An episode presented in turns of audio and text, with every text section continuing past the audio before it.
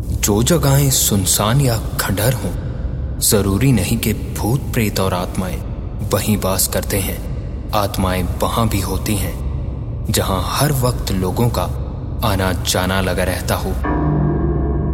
ये कहानी एक सच्ची घटना पर आधारित है, जिसे सुनने के बाद आप होटल रूम में जाने से पहले सौ बार सोचेंगे।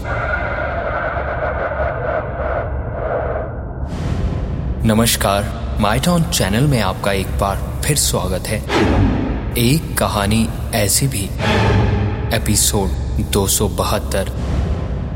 मेरा नाम राहुल है। जून 2017 में मुझे अपने पाँच महीने के सेमेस्टर इंटर्नशिप के लिए उत्तर प्रदेश, आगरा जाना पड़ा। इस कहानी की शुरुआत एक होटल में एक छोटी सी घटना से हुई थी, जहाँ मैंने अपनी इंटर्नशिप शुरू की थी। ये होटल भी अन्य बड़े आलीशान होटलों के साथ फतेहाबाद रोड पर स्थित है। इसके अलावा वहाँ इंटर्नशिप करते हुए ये मेरा दूसरा महीना था। और मैंने एक जुलाई को होटल के हाउस कीपिंग डिपार्टमेंट में काम करना शुरू कर दिया था। मेरा हर दिन सुबह साढ़े सात बजे से शाम साढ़े चार बजे तक एक ही शिफ्ट में बीतता था। लेकिन उस दिन ज़्यादा काम था और मेरे साथ उस शिफ्ट में तीन लोगों को छोड़कर बाकी सभी छुट्टी पर थे। और कम लोगों के काम करने के कारण मुझे शाम साढ़े पाँच बजे तक शिफ्ट में रहने का निर्देश दिया गया था। मुझे होटल के तीसरे विंग की ऊपरी मंजिल पर सीनियर के साथ काम करने के लिए बोला गया। उस विंग के अंदरूनी हिस्से की बनावट ई आकार की थी। मुझे मेरे सीनियर ने उस मंजिल के आखिरी तीन कमरे को साफ़ करने का निर्देश दिया। जो कि स्वीट्स रूम थे, उनमें से एक प्रेसिडेंशियल स्वीट था। मैंने रूम के एंट्री डोर पर अपनी हाउसकीपिंग कार्ड के साथ एंटर किया। वो प्रेसिडेंशियल स्वीट उस होटल का सबसे बड़ा रूम था, पर उस कमरे में एंटर होते ही मुझे एक बड़ी ही अजीब मनहूसियत का एहसास होने लगा था। पर मैंने थकान का सोचकर इन सभी चीज़ों पर ज़्यादा ध्यान नहीं दिया। सबसे बड़ा कमरा होने के साथ उस कमरे का लेआउट कुछ अलग ही था। थोड़ा अंदर जाने पे उसके दाहिनी ओर दो बेडरूम की एंट्री थी और साथ ही वहाँ से पूरे रहने की जगह को देखा जा सकता था। बाएँ तरफ़ मुड़ते ही डाइनिंग स्पेस भी था और मुझे सिर्फ़ कमरे की डस्टिंग और वैक्यूमिंग करनी थी। और जब मैंने अपना काम अभी शुरू किया ही था तो अचानक मुझे चक्कर और सांस लेने में तकलीफ़ महसूस होने लगी। मैं तुरंत ही अपनी कार्ड के पास भागा और बोतल से पानी का एक घूंट पिया और पानी पीकर जब मैंने पलट कर देखा तो लिविंग रूम में खिड़कियों के पर्दे हवा से उड़ रहे थे। बड़ी अजीब बात थी कि रूम में सभी दरवाजे और खिड़कियाँ पहले से ही बंद थे तो ये हवा आखिर आ कहाँ से रही थी?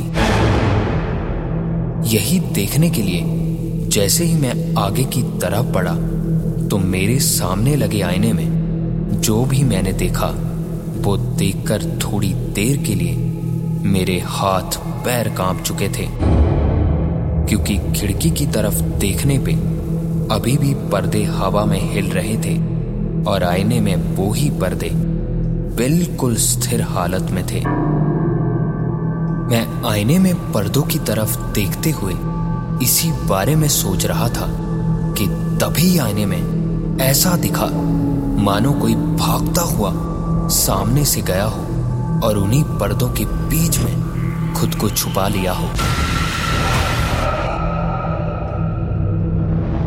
ये देखते ही मैं एक झटके में पीछे की तरफ़ पलटा और डर से यही कहता हुआ क, क, क, कौन है? कौन है वहाँ? धीरे धीरे खिड़की की तरफ़ पड़ने लगा। डर से अब मेरे दिमाग में अजीब से ख्याल बार बार उमड़ रहे थे। पर्दों के ठीक पास जाकर धीरे से मैंने पर्दे को हटाया तो वहाँ बंद खिड़की के अलावा और कोई नहीं था। यही सोचकर मैं फिर से पीछे मुड़ा कि ये सिर्फ़ मेरी कल्पना है या मेरी तबीयत ठीक ना होने के कारण ऐसा हो रहा है। कुछ देर बाद जब मुझे थोड़ा ठीक महसूस होने लगा तो मैं वापिस बेडरूम के अंदर काम करने के इरादे से पहुँचा, पर अचानक फिर से मेरे दिल पे भारी बन सा महसूस होने लगा। पर इस बार मैं इसे अपने थके हुए दिमाग की एक कल्पना समझकर अपने काम में लगा रहा। उस कमरे का सारा काम करके मैं किचन की तरफ़ बढ़ने लगा।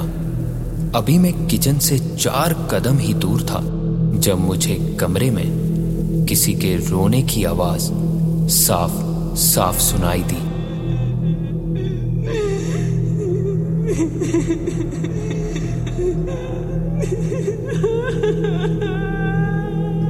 और जब मैं मुड़कर उस कमरे की तरफ़ जा पाता, एक बार फिर वो पूरा कमरा एक अजीब से सन्नाटे में डूब चुका था। ये जो भी मेरे साथ यहाँ हो रहा था, इन सभी घटनाओं पे यकीन कर पाना मेरे लिए काफ़ी मुश्किल हो चुका था।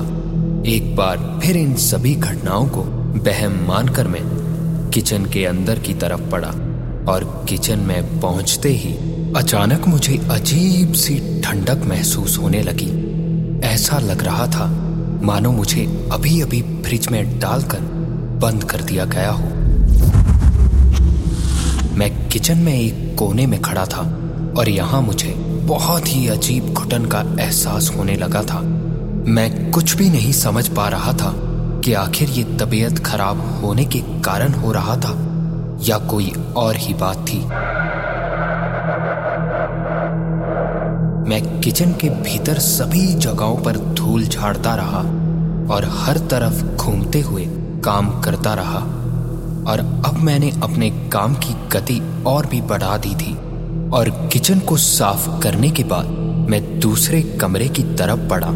अभी मैं उस कमरे के दरवाजे पर पहुँचा ही था, जब एक बार फिर वही किसी के रोने की आवाज़ मुझे एक बार फिर सुनाई दी।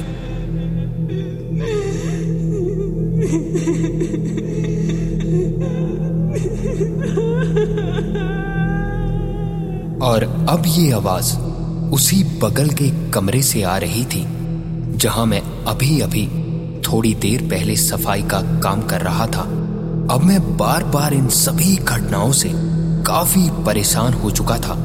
गुस्से में मैंने यही कहते हुए, अरे यार, कौन है? कौन है यहाँ? उस कमरे का दरवाज़ा खोला। तो एक बार फिर वहाँ कोई नहीं था।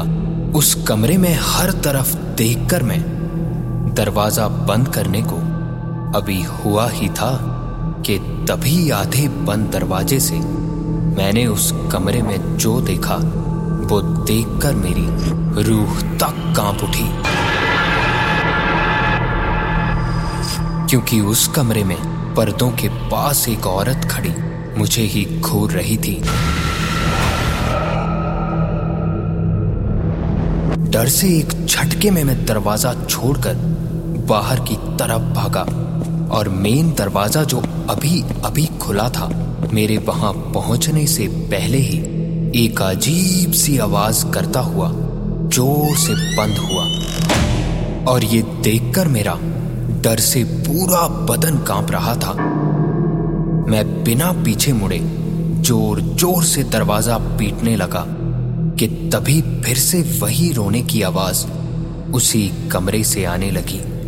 पर इस बार कुछ अलग था, क्योंकि अब रोने की आवाज़ धीरे धीरे बाहर की तरफ़ पड़ रही थी।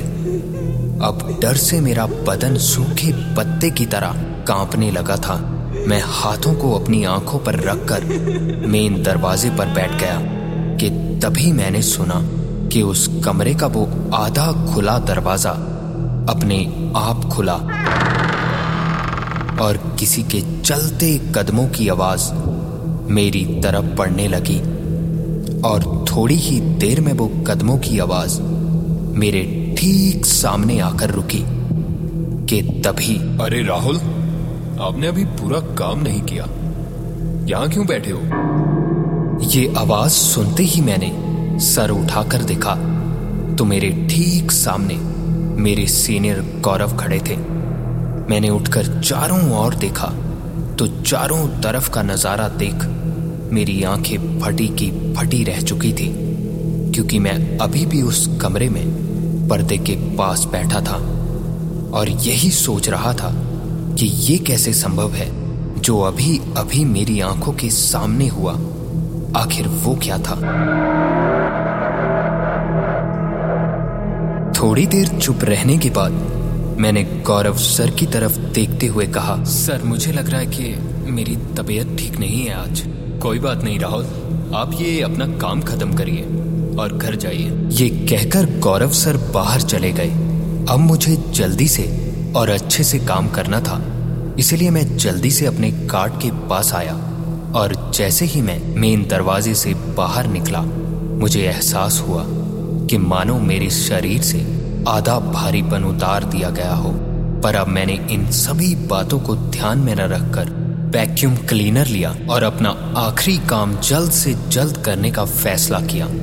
और जब मैंने कमरे को वैक्यूम क्लीनर से साफ़ करना शुरू किया तो मुझे ऐसा महसूस हो रहा था, मानो कोई व्यक्ति लिविंग रूम के ठीक बीच में खड़ा मेरी तरफ़ ही देख रहा हो। अब मैं यहाँ हो रही किसी भी घटना पर यकीन करने की हालत में नहीं था। मैं अपने काम में लगा रहा। कमरे में क्लीनर से साफ़ करने के बाद मैं किचन की ओर बढ़ा। तो किचन में पहुँचते ही मुझे एक बार फिर वही ठंड महसूस होने लगी थी। किचन को जैसे तैसे वैक्यूम कर जब मैं दूसरे कमरे में पहुँचा ही था कि तभी अचानक मुझे ऐसा लगने लगा, मानो कोई मेरा गला कसकर पकड़कर मुझे मारने की कोशिश कर रहा हो। मेरी साँसें फूल रही थी। और मैं ज़ोर ज़ोर से हाँपने लगा। तभी अचानक मुझे ऐसा महसूस होने लगा, मानो कोई मेरे कंधे पे हाथ रखे, मुझे नीचे गिराने की कोशिश कर रहा हो। मैं कुछ सोच पाता कि तभी मेरा हाउसकीपिंग सीनियर सुमित वहाँ पहुँचा। और सुमित के पहुँचते ही मेरे साथ हो रही वो सब चीज़ें एकदम से रुक गई। सुमित को देखकर मैं इतनी राहत महसूस कर रहा था मानो कई जन्मों के बाद कोई इंसान दिखा हो। सुमित का मुझे चिंता में देखकर पूछना था, क्या हुआ राहुल? तुम ठीक तो हो ना? सुमित ने ऐसा पूछते ही जल्दी से मेरे हाथ से वैक्यूम क्लीनर लिया और बहुत ही ज़्यादा तेज़ी से वैक्यूम किया। उसके बाद सुमित का एक बार फिर कहना था, राहुल, कभी भी इस कमरे में अकेले मत आना। और ये सुनते ही मेरा कहना था, लेकिन वो गौरव सर ने कहा था कि सारा काम मेरी बात अभी पूरी हुई भी नहीं थी, जब सुमित ने आँखें बड़ी बड़ी करते हुए कहा, क्या बोल रहे हो राहुल? गौरव सर तीन दिन से छुट्टियों पर हैं। वो यहाँ कैसे दिखेंगे तुम्हें? ये सुनकर मेरे हाथ पैर मानो, बर्फ़ की तरह ठंडे पड़ चुके थे। मैं कुछ भी समझ नहीं पा रहा था। कि ये जो भी अभी तक यहाँ मेरे साथ हुआ था, आखिर ये था क्या? बात करते करते ही बाहर निकलकर सुमित ने प्रेसिडेंशियल स्वीट का दरवाज़ा जल्दी से बंद कर दिया। और इसके बाद हम हाउसकीपिंग पेंट्री जो कि ग्राउंड फ्लोर में थी, वहाँ पहुँचे। तो वहाँ पहुँचते ही सुमित का पूछना था, क्या वहाँ कुछ हुआ? या कुछ देखा तुमने राहुल? तो इस पे मैंने हाँ में सिर हिलाकर जवाब दिया। इसके बाद सुमित का बताना था। पिछले कुछ सालों में उस कमरे में कई घटनाएँ हो चुकी हैं। बात 2009 की है, जब अपने दो बच्चों के साथ एक couple Rotary Table India club सम्मेलन में हिस्सा लेने आया था और उन्होंने उसी रूम में चेक इन किया था। और शाम की कॉन्फ्रेंस डिनर में शामिल होने के बाद रात में अचानक पत्नी की हत्या कर दी गई। उसके पति द्वारा घरेलू स्तर पर प्रताड़ित किए जाने की अफवाहें भी फैली। पर जब ये घटना हुई थी, तब उनके पति और बच्चे दोनों कमरे में नहीं थे और जाँच में इसे आत्महत्या का मामला मानकर खारिज कर दिया गया। और दूसरी घटना उस घटना के कुछ ही महीने बाद हुई थी, जब दो लड़के जो नवंबर के दौरान हाउसकीपिंग डिपार्टमेंट में शाम के समय काम कर रहे थे, जब वो दोनों गेस्ट रूम से काम करके बाहर निकले तो उसमें से एक ने देखा कि एक साया उसी कमरे में खड़ा ठीक उसकी तरफ़ देख रहा था। वो लड़का उस साय की क्रोध भरी नज़रों को पीछे मुड़कर देखने के अलावा और कहीं नहीं देख पा रहा था। वो इस घटना से काफ़ी डर चुका था। जब वो लड़का वहाँ से बाहर आया तो वो अपनी कार्ड को छोड़कर विंग से बाहर भाग गया। और जब उन्होंने ये घटना उस शिफ्ट के हाउसकीपिंग इंचार्ज को बताई तो सीनियर तक के होश उड़ चुके थे। वो कार्ड को लाने फिर से वहीं वापस भी गए थे। पर अब वहाँ कुछ भी नहीं था, लेकिन वहाँ जाते ही उन्होंने एक अलग सी बेचैनी महसूस की थी। और उसके कुछ ही दिनों बाद वो दोनों लड़कों ने इंटर्नशिप आधे में छोड़ दी और किसी दूसरे होटल में चले गए।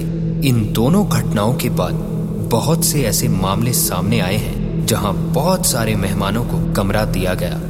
लेकिन आधे से ज़्यादा की यही शिकायत थी कि एसी बंद होने और हीटर चालू होने पर भी उन्हें कमरे में एक अजीब सी ठंड महसूस होती है। लोगों ने रात में कमरे के अंदर किसी के कदमों की आवाज़ और चीख पुकार कई बार सुनी। सुमित का बताना था कि उस रूम को साफ़ करना हो तो हमेशा चार पाँच हाउसकीपर एक साथ उस कमरे में काम करते हैं। मुझे नहीं पता मैं इस बात पे यकीन करूँ या नहीं। क्योंकि मैं आज भी इस घटना को अपनी थकान के कारण घटी घटना मानता हूँ। लेकिन कौन जानता है शायद वहाँ कुछ ऐसा था जो मुझे मारने की कोशिश करने वाला था। लेकिन मैं बच गया।